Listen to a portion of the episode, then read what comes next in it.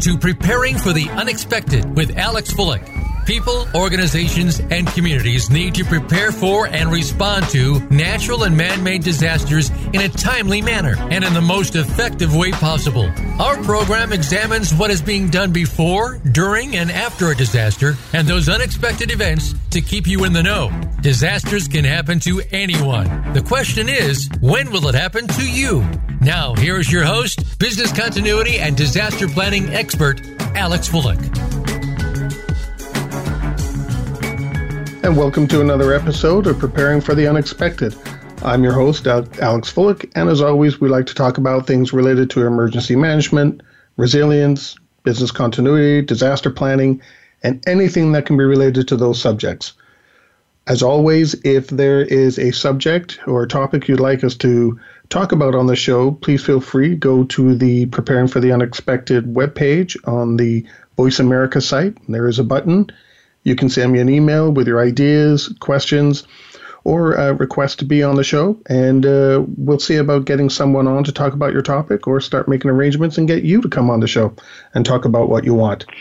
Um, of course, if there are any uh, adverts or any sponsorships you'd like to put in place or talk about a product or service you have, please feel free. Get in touch with me as well. We have some things for you uh, in that respect. Uh, using the same method, send me an email from the uh, Voice America page. Today's show is brought to us uh, by the people at Stone Road and their uh, product boastassessment.com check it out and uh, you can manage and see your progress of your own programs. It's like a self monitoring, self status report, so to speak, application you can use. And um, I'm going to actually be in uh, Phoenix again this year. Uh, longtime listeners will know that we did a live broadcast last year, and I'm strongly probably going to do that. It's about 90% uh, that we'll be doing another live broadcast from Phoenix this year at the Disaster Recovery Journal Conference, September 29th to October 2nd. And some of you may remember that I attended a TIEMS conference, the International Emergency Management Society conference in Manila uh, last November. And uh, their next conference this year is November 12th to 15th in Seoul, Korea. So I'm probably going to be attending that one as well. Speaking of TIEMS and the Manila conference, there were a lot of great speakers there, and I'm very lucky to have one of those presenters here today. Their subject um, really uh, intrigued me. I, I, thought it was fantastic when they presented their paper, and I knew, oh, I've got to reach out and I've got to get this guy uh, on the show to talk about this. He talked about um, whether it was possible to predict earthquakes. I'm putting that in a nutshell, of course, um, and I'll let him explain it more. And uh, so I'd like to welcome to the show Dr. Dimitar Ouzounov. Hopefully, I'm saying your name right. But welcome to the show, uh, Dimitar. Thank you very much for having me. How are you today? How is the weather? Uh, weather is good. We are plus um, range of temperature, so we're back to normal business. So, um, so we need to catch up with many things we just put on hold for the last week. And for anyone who's uh, not aware of that, that's because of uh, what we had over here in Canada and uh, the U.S., the polar vortex, where some areas were getting minus 40 degrees, colder than Antarctica. so, Dimitar, um, before we get started into your the paper you presented in Manila, can you give our listeners a little bit of history on yourself? You know, um, how you got into this industry and what you're doing now? Um, I'm re- recently um, a professor at uh, Chapman University in um, Orange, California. Uh, I work in uh, Center for Earth Observation and Space Research. Um, as a background, I am geophysicist. Um, and I was trained um, in Russia uh, in Academy of Sciences. I got a PhD. Then um, I started working in uh, early 2000 in NASA Goddard in Greenbelt, Maryland. And that time I tried to use the new satellites from NASA to study a new phenomena. Uh, and we discovered that the satellite can see some unique signatures related to dynamics earthquakes. So, uh, and then I joined in 2009 at Chapman University in California. So I'm trying to use another approach on earthquake hazards from space, and that's uh, what I uh, continue doing for the last 10 years. Oh, well, welcome to the show. I appreciate having you here and spending your time with us.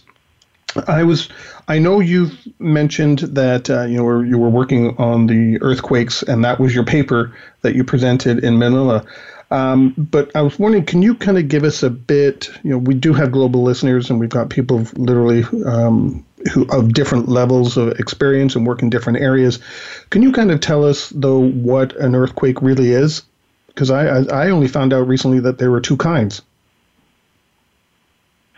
Okay. Um, basically, uh, we can uh, imagine um, earthquakes like uh, they similar like a bomb detonation under the ground. So they radiate energy waves. We're traveling away uh, from the epicenter, which named the location of uh, when this uh, process has been developed. And basically, uh, we understand that earthquakes as a result of two blocks moving um, past each other on the fault system, uh, but this is happening on the ground surface and the energy waves being radiated uh, from every point uh, on that surface. So earthquakes typically starts with a rupture event uh, uh, and start a slippage over the fault. So we are measuring earthquakes with magnitude, which means the energy release, and that means how much uh, of the fault slips. And uh, that is the challenge to understand um, the the source of and the mechanism of earthquake, of course. But science has been developed and advanced so much the last few years. So basically, um, earthquakes can produce a lot of damages um, and uh, basically uh, produce a ground shaking with a ground rupture, uh, landslides, uh, tsunamis, and liquefaction, which means the soil being destructed, and buildings built on that kind of soil actually can be uh, fallen uh, after the quake. Um, and uh, fires also are one of the most single uh, important secondary effective earthquakes, especially those earthquakes were happening on the ground. Um, so, and um, these are the just basic description of earthquakes. So we know from the news mostly because of tsunami, but also volcan, um, volcano eruption are one of the secondary effects of tsunami, and we had this uh, last year in um, end of September in um, Indonesia when we had um, earthquake uh, unexpected uh, tsunami following, and then uh, volcano eruption just happened to be not too, too far from the epicenter. Now, I just I read a little while ago. excuse me. There were two kinds of earthquakes. One where plates are rubbing against each other, and one where they're kind of folding over each other or underneath each other. Is that true? Yeah, this uh, this uh, this we name a mechanism of earthquakes. Actually, seismologists are, I'm pretty um, clear about that. So we have um, strike slip uh, kind of earthquakes, which, um, uh, for example, most of the earthquakes in California um, over the San Andreas Fault are strike slip type of earthquakes. Also, we have a normal thrust or inverse um, uh, fault mechanism, uh, which are the most uh, earthquakes uh, model with magnitude 8, which are capable to produce tsunami because you have quite a large volume of mass following each other, so that's which can produce a quite a tsunami. And generally speaking, this is the mechanism. As a genesis of earthquakes, we have um, um, uh, interplate and um, um uh, earthquakes, which are very rare, and normally earthquakes happening over the plate boundaries. But some earthquakes, and most recently in Nepal and in India, they're interplate, which means they're in the middle of the plates, and these are more difficult to observe and to detect. Uh, but most of the earthquakes are happening um, on the, kind of coastal kind of earthquakes, and they're happening around the plates a boundary because usually when the plates move each other, they start producing earthquakes. I, I kind of have a question now. Those earthquakes that occur in the middle of a plate, how are they occurring if all the earthquakes that you know we pay attention to are, are along the plates? You know, I, I know California, obviously, you know, in Japan and New Zealand, you know, there's earthquake plans in place. But someplace where I am, you know, in the middle of the Canadian Shield, we don't have earthquake plans, but yet we still feel uh, kind of earthquakes. So, what what causes those in the middle of a plate? Um, we have this kind of area of concern in the United States. It's the St. Madrid zone um, around Mississippi, which actually um, had produced before um, very strong earthquakes. In Canada, also, it's possible. Um, the problem with these earthquakes, uh, they occur not very frequently, so it's difficult to do monitoring and observation. Um, uh, but they, um, one of the phenomena which is happening in geophysics and seismology, um, because um, of usually um, earthquakes have a deep origins, they're connected with the mantle, and mm-hmm. this um, deep connection cannot be seen on the surface, and even in the middle of the plate, Earth can be unpredictable and but in terms of Asia, when we have seen earthquakes for the last 10 years in um, Pakistan and in Nepal, um, the quite clear movement of the plates uh, far from the area, and uh, because of the Himalayan mountains, um, they have a quite um, um, strong movement uh, in centimeters detected by GPS, and that leads for distribution of the stress inside the plate. And because of the heavy mountains, it's happening that this load actually can be released time to time. So we see more frequently release interplate earthquake in Asia mm. than in Americas, but that's still happening and will happen. So that's how the earth works basically. So we cannot stop these kind of things, but we can learn and we can uh, study um, much more accurately. So re- even though I know myself in the middle of Canadian Shield, you know, we don't worry too much about earthquakes. It's still really a something I should consider. You know, it just it's unpredictable, but the the impacts would probably be a little bit different than you know uh, along the plates, right? Yes, um, that's the thing. Uh, that's why we have a global seismic network, uh, which giving the the um, uh, precise location of earthquakes. There is quite a methodology for uh, studying the probabilities over a long period of time. We have a um, digital uh, record of we have earthquake catalogs around the world, and now it's with this technology which we have today. It's very uh, we can have this information instantaneously on your mobile phone.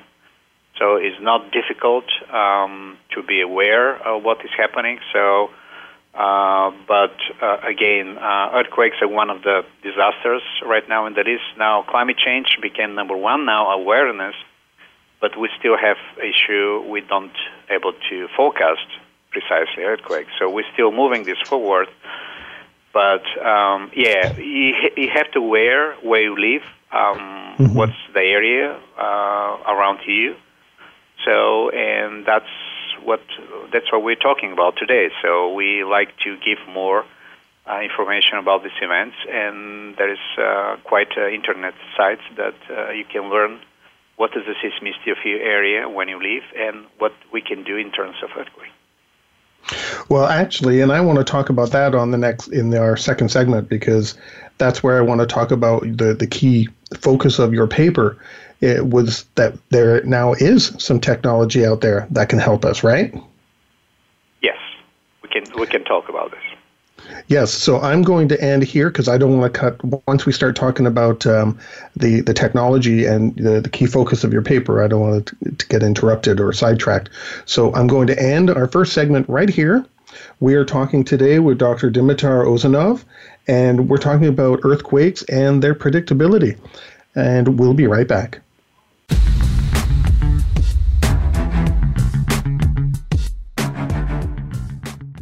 Become our friend on Facebook. Post your thoughts about our shows and network on our timeline. Visit facebook.com forward slash voice America. Every business wants to succeed. Every individual wants to succeed. But with an ever changing economy, how can you manage to keep things doing so well, even in times of instability? You can. Tune in to Thriving in Uncertainty with host Meredith Elliott Powell. Meredith and her guest experts have the answers you need to keep you ahead of the changing game in business. Listen every Monday at 1 p.m. Eastern Time and 10 a.m. Pacific Time on the Voice America Business Channel. Accept the challenge to succeed. Leadership is a vital skill set in today's competitive global economy. Being a leader is not enough. To succeed, you must optimize your performance and know how to imbue others in your organization with leadership skills.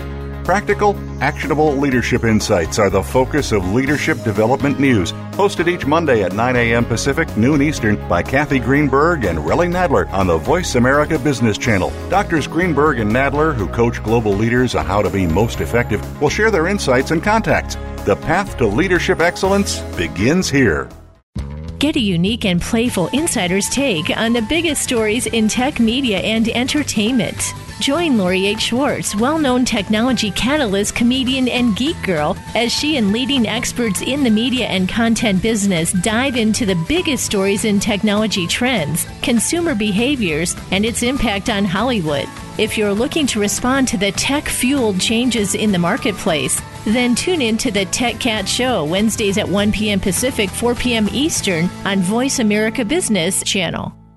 The Voice America Live Events channel is here now to showcase your corporate, individual, or organization's live event. Visit voiceamerica.com forward slash live events to see all of our past live events and find out more. Whether it's a multi day conference, special speaker, or single day event, we've got everything to make your event a success. We can do a few hours or a few days. For more information about taking your event to the next level, call Jeff Spinard at 480 294 6417 or email info at voiceamerica.com. Again, that's Jeff Spinard at 480 294 6417 or send us an email to info at voiceamerica.com. Voice America is where you are and where you want to be. Join us around the globe as we broadcast live from some of the most interesting events available. Don't forget to view all our live events, including on demand access to past events that you may have missed by visiting voiceamerica.com forward slash live events.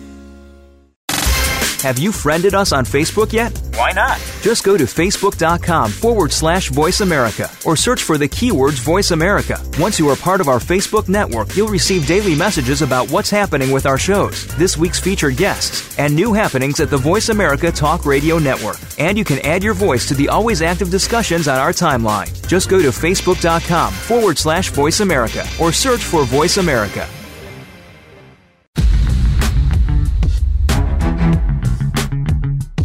Are listening to Preparing for the Unexpected with Alex Fullick. Email your questions to info at stone-road.com. Again, that's I-N-F-O at stone-road.com. Now back to Preparing for the Unexpected. And welcome back to the show. Today we are talking with Dr. Dimitar Ouzounov, and we are talking about earthquakes and their predictability.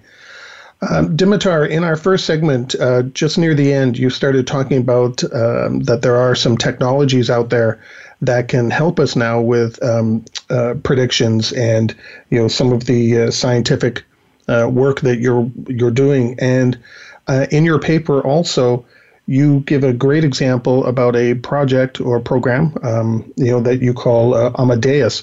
So I'm wondering, can you uh, use this segment to talk about some of this technology and you know the Amadeus uh, project. Yes, um, thank you for that. Uh, yes, uh, during the meeting we presented the, the, Amadeus. Basically, it's abbreviation of multi-sensor um, web system. for pre-earthquake signal detection, utilization, and alerts. It's a complex title, but basically it's a framework um, which we designed it, um, and this framework has scientific component, um, observational component, technology, and decision making. Um, this is in the research phase, so it's still in discovery phase. Uh, we um, trying to bring all um, puzzles. I mean, to make the puzzle. To, I mean, to bring all points together. Uh, but there is a, um, reason to do that, and one of the reasons is because I I'm geophysicist, which supposed to work also with satellite data, and we found that um, with Earth observation satellites there is no actually um, only one satellite can really help for the earthquakes. There are quite many satellites. They measure different parameters, and also they also ground measurements, which can help understand what's happening before and after the earthquake. So what we decided is just following the, the, the history of the science of weather forecasts, we assemble all kind of measurements together, and we create some kind of virtual um, satellite, which uh, taking data from one, second, third, um, all the different areas, different physical parameters, and we are trying to uh, develop um, observational network. We name it a sensor web. Um, and this sensor web is measuring not everything, but just specific parameters. So let me explain what is this. So um, there is quite a history um, um, we published last year two books, and there is a quite a historical background that over the last 50, 60 years, um, many scientists around the world uh, just measure phenomena before earthquakes. Um, they related to atmospheric, electrical, magnetic phenomena. It's not consistent. Some places happening, mm-hmm. some places not happening. So we understood. We collect all the data. We're trying, as a physicist, to understand what this this the, the science bit behind. And um, I work with Professor Pulinets from Russia, who has been doing this for the last 20 years. So we um, published a paper a few years back when we um, upgraded this concept. Uh, the concept is lithosphere, atmosphere, ionospheric coupling. The idea is before large earthquakes, there are lots of um, unusual phenomena because of uh, water and gas from Earth coming up to the surface. And these gases usually um, um, radon, carbon dioxide, and um, um methane, which uh, makes quite uh, disturbing the low atmosphere. They create a chain of physical reactions uh, which produce thermal heat and also changing the conductivity properties, which uh, could be seen from satellite point of view. So that's the point. The satellites help us to measure and get information for something we can we cannot do on the ground. So they help us to um, um, really, really um, detect the, the signal from the noise. So that's the, the major the major work we did it and based on this approach, uh, we develop specific measurements. We use gas measurements on the ground. We use satellite thermal measurements. We use GPS uh, observation uh, of ionosphere. And all collected together, we are able to uh, basically connect, uh, create uh, like a Google device in collecting the data and starting analyzing. So that is the, the concept of Amadeus. And the, the, the thing we understood that uh, there is quite uh, advantage to integrate satellite and ground data together because we getting better understanding of the phenomena because some uh, phenomena are not observable in atmosphere with satellites, some phenomena are not observable on the ground. So connected all satellite, all data sources together, we have a full coverage. That actually help us to achieve something we uh, name pre-earthquake anomalies. So what we have found the before large earthquakes, uh, uh, one two weeks before, over the areas of preparation, they're quite unusual phenomena going on, uh, changing the air temperature, humidity, because we're measuring from atmospheric point of view, we see change of atmospheric uh, parameters um, using GPS data, uh, and that's actually allow us to collect data uh, almost in real time to understand the process is, is real or this is something related to the weather or different parameters uh, like uh, solar activity or typhoons or any atmospheric things. So that's why you make a decision, uh, probably seismic related or not seismic related. So Amadeus is a concept which allows to integrate data to have a decision making and to produce a detection of um, anomalies which we are related to uh, preparation of large events. So this is global, correct? Like a global satellite network and and things. It's not just, um, uh, I guess, localized to uh, specific areas. Yes, we um, we start doing this locally, and we found that um, earthquakes not happening exactly as we wish and that's why we uh, put in these measurements over, let's say, 20, uh, five areas around the globe, which we are monitoring and trying to understand. Um, because that's the way it is. Uh, using satellite data, we, you can make this kind of analysis globally, and that's help us to increase the statistics. If just we wait only for Americas, uh, we should well probably for the next 10 years. So that's why we expanded globally to understand better the phenomena in different areas. So have have you tested that? Because I, I, know you said it was the, the concept, but um, have you tested that in your local area to see if it does work? Yes. Um, what we um, started in the beginning, um, well, as we say, usually one you like to catch a fish, you have to go where the fish are, right? Yeah. So um, we went to Japan. So basically, we work with Japanese scientists. Um, we know the seismic rate in Japan is very high, and this happening after 2011. Um, that's when we start doing about building this uh, kind of concept. Because the biggest um, event, 2011 March 11 earthquake in Japan, Tohoku, was just uh, um, sign for us that what has we've been doing, another scientist doing before, is not working. So mm-hmm. and um, right, and then we start doing tests um, in Japan. So um, what we're doing, just uh, having a, um, um, um, one year uh, continuous analysis.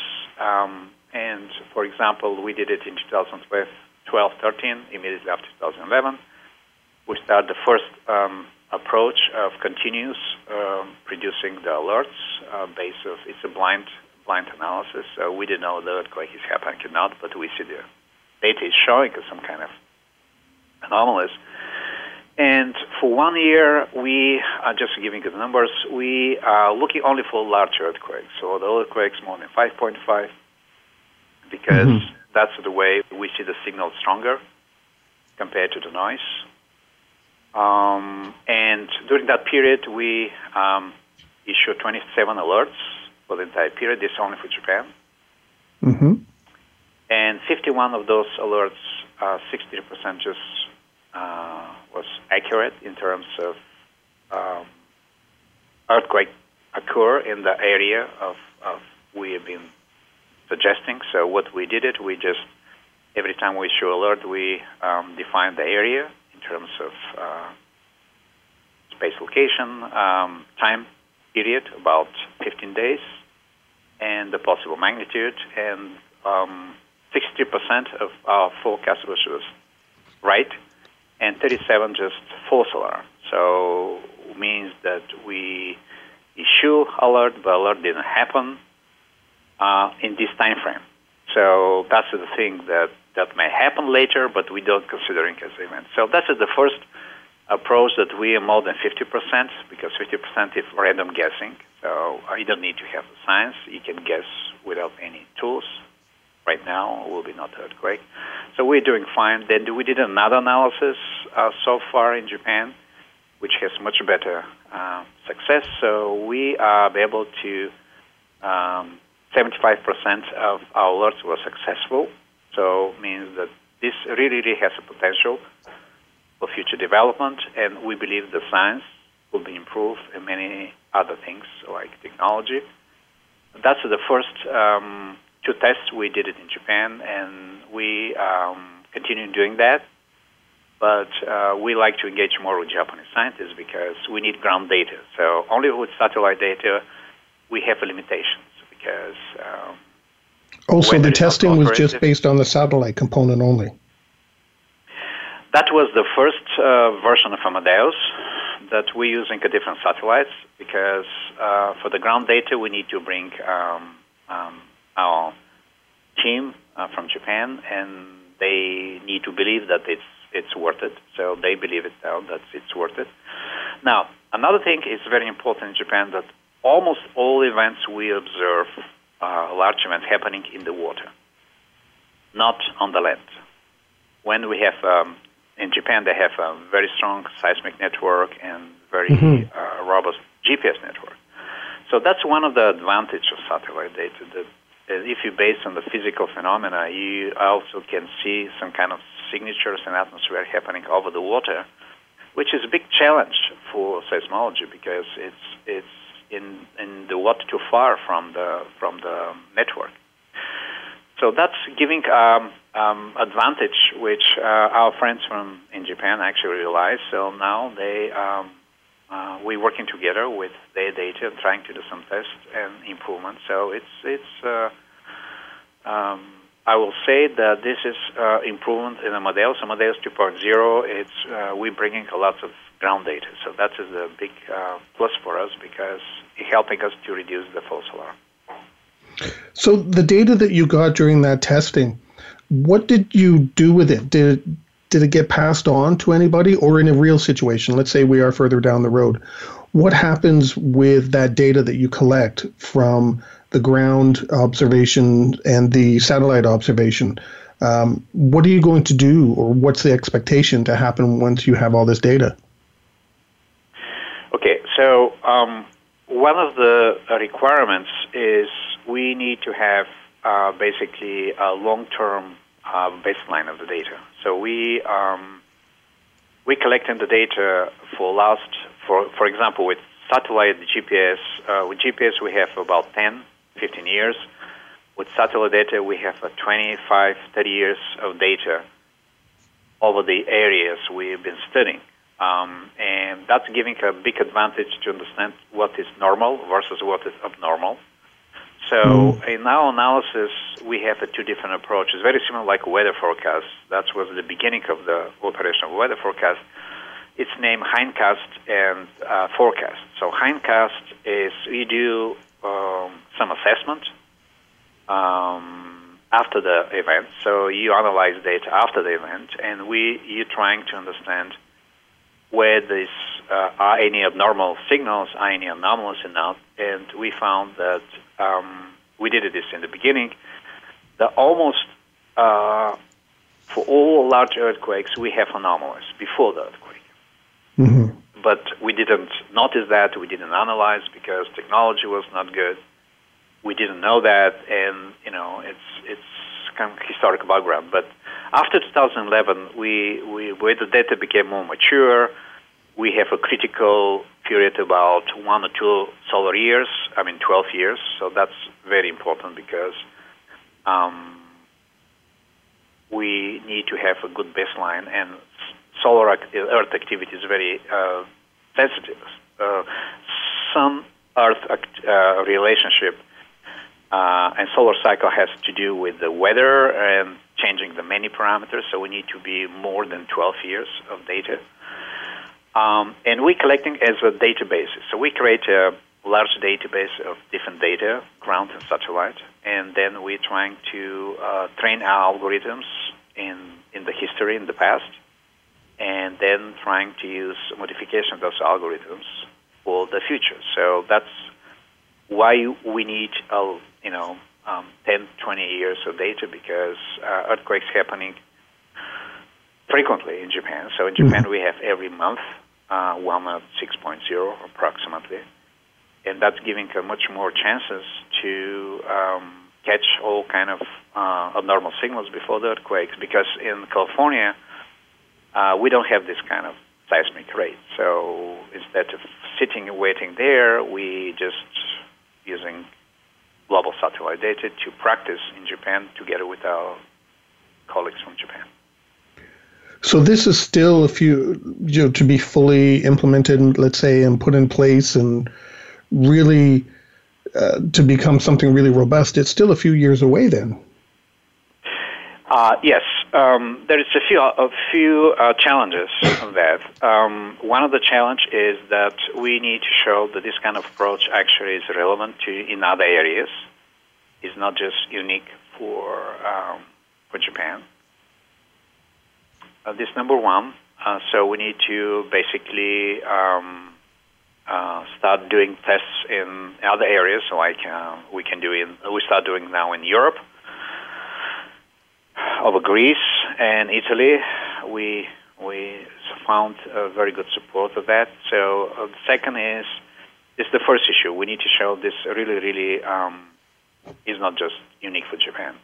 The second is that uh, we need to basically develop a ground segment for different areas with the same instrumentation, which is based on our theory. So, in other words, we need to have gas measurements, uh, radon uh, air conductivity on the ground, temperature, which allow us to make decision which we needed uh, if we do operationally. Number three, um, it's funding. So it's not it's very heavy labor um, analysis. So um, that means that we need to convince agencies that we need to show the prototype is working, and then get funding to some kind of operational tests.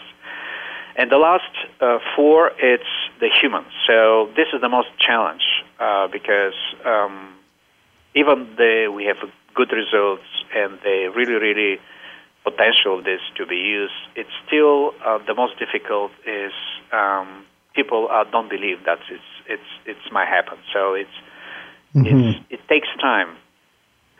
Uh, as I usually say in my lecture to the students that uh, Alexander von Humboldt said one very interesting um, thought about 100 years ago that to solve the scientific problem takes 100 years. Really? But to go from science to implementation takes another 100 years. So, in other words, it's not so easy. If you solve something like, you know, uh, some science problem to implement into the practice takes a long time and lots of effort to do that. So um, that's why I say one, two, three, four. Maybe we have a ten different obstacles to go, but uh, we started, so it, it takes time.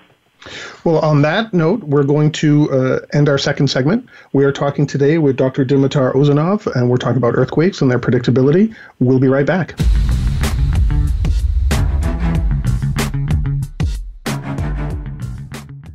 Become our friend on Facebook. Post your thoughts about our shows and network on our timeline. Visit facebook.com forward slash voice America. Every business wants to succeed. Every individual wants to succeed. But with an ever changing economy, how can you manage to keep things doing so well, even in times of instability? You can. Tune in to Thriving in Uncertainty with host Meredith Elliott Powell. Meredith and her guest experts have the answers you need to keep you ahead of the changing game in business. Listen every Monday at 1 p.m. Eastern Time and 10 a.m. Pacific Time on the Voice America Business Channel. Accept the challenge to succeed. Leadership is a vital skill set in today's competitive global economy. Being a leader is not enough. To succeed, you must optimize your performance and know how to imbue others in your organization with leadership skills.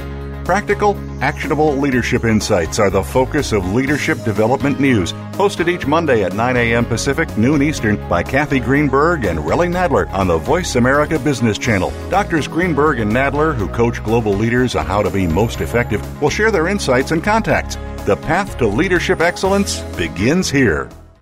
Get a unique and playful insider's take on the biggest stories in tech media and entertainment. Join Lori H. Schwartz, well known technology catalyst, comedian, and geek girl, as she and leading experts in the media and content business dive into the biggest stories in technology trends, consumer behaviors, and its impact on Hollywood.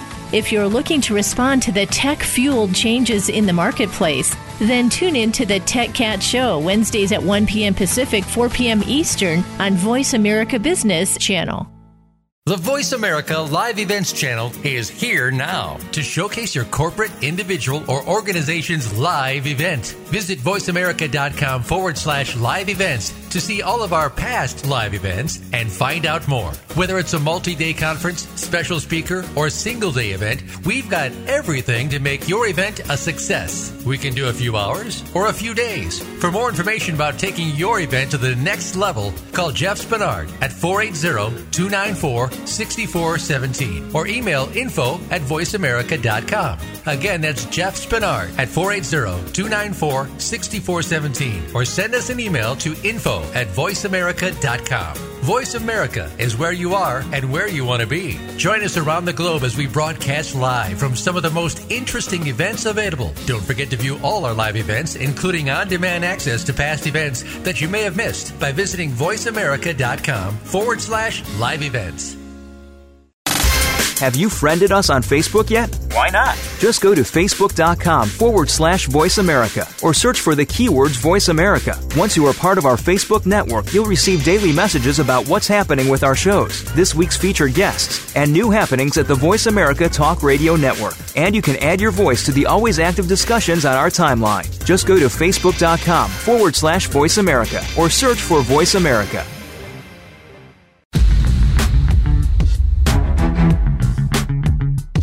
You are listening to Preparing for the Unexpected with Alex Fullick. Email your questions to info at stone-road.com. Again, that's I-N-F-O at stone-road.com. Now back to Preparing for the Unexpected. And welcome back to the show. Today we're talking with Dr. Dimitar Ouzounov, uh, and we're talking about earthquakes and their predictability. Our last segment, uh, Dimitar, you gave some uh, great oversight on what the Amadeus uh, concept is and uh, the predicting of uh, earthquakes. Um, and I know you mentioned that it's going to take some time yet, and obviously some funding, which uh, you know, it always ends up being one of the biggest challenges. You know, funding always appears on the list there. Um, during our break, you mentioned uh, a little bit more regarding some of the technologies and uh, other nations, actually, that are doing some things in this area. Do you want to touch base on that and um, up to date uh, our listeners on what you were telling me? Yes, um, I'd like to add uh, very important two things. First, um, um one of the uh, current solution it's actually for the alerting for earthquakes. Uh, it's a seismic early warning system which are built on the ground and they giving information for um, for impending um, waves, seismic waves, to your location after the earthquake occurrence. So that was um, current technology uh, named seismic early warning system, and it's implemented about 15, 20 different countries, coming to California um, this year operationally, I think. Um, so this is one of the development uh, we think uh, will be uh, interesting for us to work together. So we're going to have a warning system and prediction system into the future. That's we envision this kind of approach. So I didn't spoke about this, but it's very important. The technology is helping us to um, uh, be informed quickly after the occurrence of earthquake. So that's a warning system. The second technology help we getting is from satellite. So um, uh, last year, uh, Chinese uh, space agency launched a satellite, uh, which is named Chinese Seismomagnetic Satellite. This is um, uh, this kind of observation of uh, satellite observation is helping to detect electromagnetic signals in ionosphere, which are related to earthquakes and volcanoes. Before that was a French mission named Demeter, uh, which also I've been affiliated with. Uh, studied the same phenomena very successfully for five years, and the Chinese colleagues decided to build their own satellite. we are getting data. I'm part of the international team. We're getting data for the satellite. They're just starting producing good data. Uh, this data is um, about the plasma in ionosphere. Mm-hmm. And before large earthquakes, actually, plasma in ionosphere is changing because uh, when you have large events on the ground of the Earth's surface, there is a change of conductivity in low atmosphere. And when you change the conductivity of large areas, immediately ionosphere reacts to these kind of changes, and, and around 700 kilometers, uh, there is uh, ionospheric layer, which is changing the electron density, and this kind of measurements of the Chinese satellite is measuring this um, change of the plasma, electron density and the plasma temperature. It's very helpful because um, what we've been studying, we've been studying as a coupling between the lithosphere, atmosphere, and ionosphere, and it's happening before large earthquakes because these large earthquakes changing uh, lots of properties in atmosphere and ionosphere, and satellite immediately can detect these kind of signals. So, in briefly, um, technology is developing, and we are looking for any new satellites that can help us to make the better decision. And currently, this the new Chinese satellite is very helpful because it's going to work for the next three, four years, and then they're going to build a new one. So we'll be like a constellation of satellites. It's interesting you mentioned all these different uh, nationalities uh, and nations that are uh, involved here China, Japan, Italy, Greece, United States, and others. Are there challenges with doing this or trying to get this you know, concept off the ground, considering it is so international? Does politics get in the way, or you know, what are some of the challenges that you're encountering? Because obviously, what you're doing can offer a lot of benefit for millions of people. So, are there some challenges with with it being so internationally focused? Uh, yes, there are challenges of with all international work um, because earthquakes they don't count on the political boundaries. They're happening um, everywhere, and you know, mm-hmm. boundaries just just uh, they don't count on that. So, it should be a global awareness about this.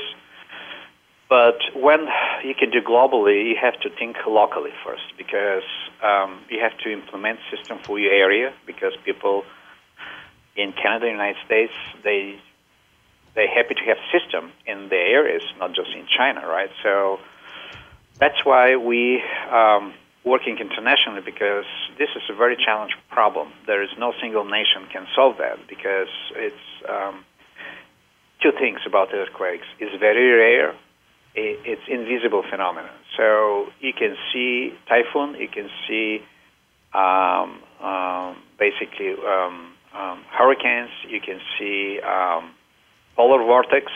Uh, it's coming, but you don't see earthquakes. So it's very difficult to convince that it's coming if you don't see it. This, this number one. Second, it's very rare. Um, mm-hmm it's not happening uh, on an annual basis. It's not like weather. Um, and so there is a generation of people, they don't have memories about earthquakes. They don't know how to deal with earthquakes because they never had earthquakes in their uh, lifetime. Mm-hmm. Uh, so that's why it's a problem that it's there is no because um, there is no um, strong um, repeatability of these earthquakes. Of course, in Japan, this happening um, every month, every day. Um, I've been in Japan many times, and um, I have two occasions when I was there, and um, strong earthquake has happened. So, but this um, Japan is it's a different country. They practice. They have uh, drills. They have uh, in schools, so they very much prepare about that. So that's I, I why there is. Go ahead. Sorry yeah, that's why I like to say that um, different nations they have a different expectation for that. They uh, different they on different level of readiness for the earthquakes. So that's why when you start a global project, sometimes it's difficult to meet the, their expectations. But that's why we like to do tests in different countries, and this um, we work on Chinese with uh, Japanese with Europeans because they see the potential of this analysis and they like to learn how to use it. So we open gate for the knowledge, and we have pretty much cooperation with many scientists for that reason. They look at potential of this methodology to be improved and applied in their region. What I was going to say is um, Japan is well known for having um, high standards with regards to building practices and um, you know having everything they do earthquake um, ready. I guess you can you can call it. So uh, were were they an obvious choice to work with when you got started? Um, Actually, I started this research in Japan. I was invited by the Japanese scientists in 2000 to give um, um, a presentation about the NASA satellites, what kind of data could be provided for the for the earthquakes. Ooh. And since then, I started working because of the Japanese people. They encouraged me to do that, and we have very good relation. There is um, a society, there is a working science group. Um, part of um, IUGG. Actually, will be a meeting of IUGG in Canada, by the way, in July. Uh, this is uh, International Union of Geology and Geophysics. This is the highest uh, class. We named this is the Super Bowl for geophysics. is going to be in Montreal um, in July. So, and we have a session. We will be lots of sessions about earthquake prediction. So uh, maybe that's another topic for you for for the next the next uh, for, for next uh, opportunity to talk about this. Well, there you go. Anyone who's attending that conference, or even yourself, Dimitar, get in touch with me, and we'll see what we can do. and we'll take the conversation further. you never know. So, with all of um, uh, th- this uh, prediction, and you, you mentioned you know the seismic early warning uh, coming to California, and the things that uh, um, you're working on, um, you know, to um, you know with things uh, you know to predict these uh, earthquakes that are coming ahead of time, and you know companies and communities have response plans.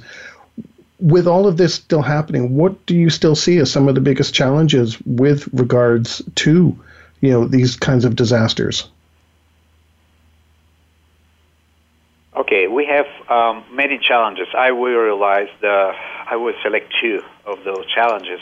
Uh, one is um, improving the technology and the science behind. So, um, just we need to understand that when in mid 70s, for the first time, was used um, methodology for operational weather forecast. Uh, in the media, people said it's a waste of money. So weather cannot be forecasted uh, precisely. Now, we in 2019, we very much know that that's it's happening. So it takes time, mm-hmm. money, and lots of effort to go from the beginning into the end. This number one. Number two is the human impact. So many people and most of the people working on the emergency uh, may say that prediction, making prediction of earthquakes uh, could do more harm than good. And especially really? How so? if the prediction, yeah, if the prediction is not accurate. So yes, because uh, we're not in that um, level decision on, on forecasting when we can say we'll be in 10 in the morning tomorrow and we'll be on this mm. road 65 and we'll be a magnitude 6.6. But uh, uh, we're giving much more um, uh, uncertainty into the forecast. So we we say the range is a radius, about 100 kilometer, for example. We say the magnitude range between 6 and 6.5, and we can say the time interval between now and next 10 days. Um, that's we started with, and we of course we like to to narrow or and to be more precise. But today, many people say, and are giving a presentation for disaster management um, and first responders. They said it's a great idea. We like this, but we more. We need more precision. And they are right about that because uh, if you um, make a forecast alert, let's say for California, and give it 10 days, well, people will say, okay, what I do for 10 days? I mean, just you know, it's it's, it's difficult, right?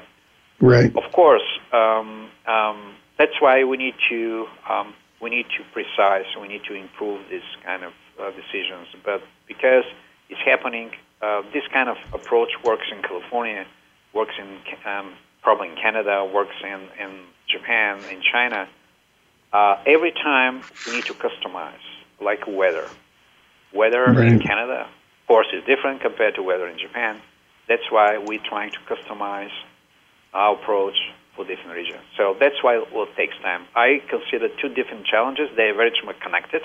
So if you solve number one, number two will go away because if we show in our test the really, really precision in terms of hours, in terms of spatial location, in terms of magnitude, that will really catch immediately the eye, and people say, okay, I like to have this product because this product really, really shows its work. So it takes time.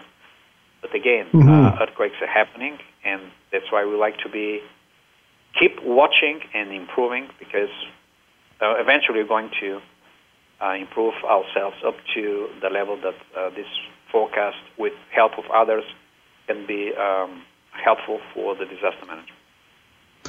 Well, and on that note, we've come to the end of our last segment. Uh, Dr. Dimitar, thank you very much for your insight. I thought it was a fantastic paper that you gave in Manila, which is why I wanted to have you here to talk about it. I keep at it because I know the benefits that are going to come from what you're doing is going to help millions and millions of people. So I really congratulate you on your work. Thank you very much for spending your time here and letting us uh, be a part of this. Thank you for having me. My pleasure. And to everyone listening out there, again, if there's any topics you'd like us to talk about, please get in touch. Any advertising, um, again, please be in touch. Check out boastassessment.com. And in the meantime, everybody, Stay prepared.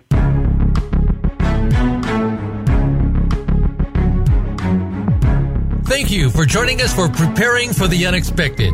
Please tune in for another edition featuring your host, Alex Fullick, next Thursday at 6 a.m. Pacific Time and 9 a.m. Eastern Time on the Voice America Variety Channel. We'll see you here next week.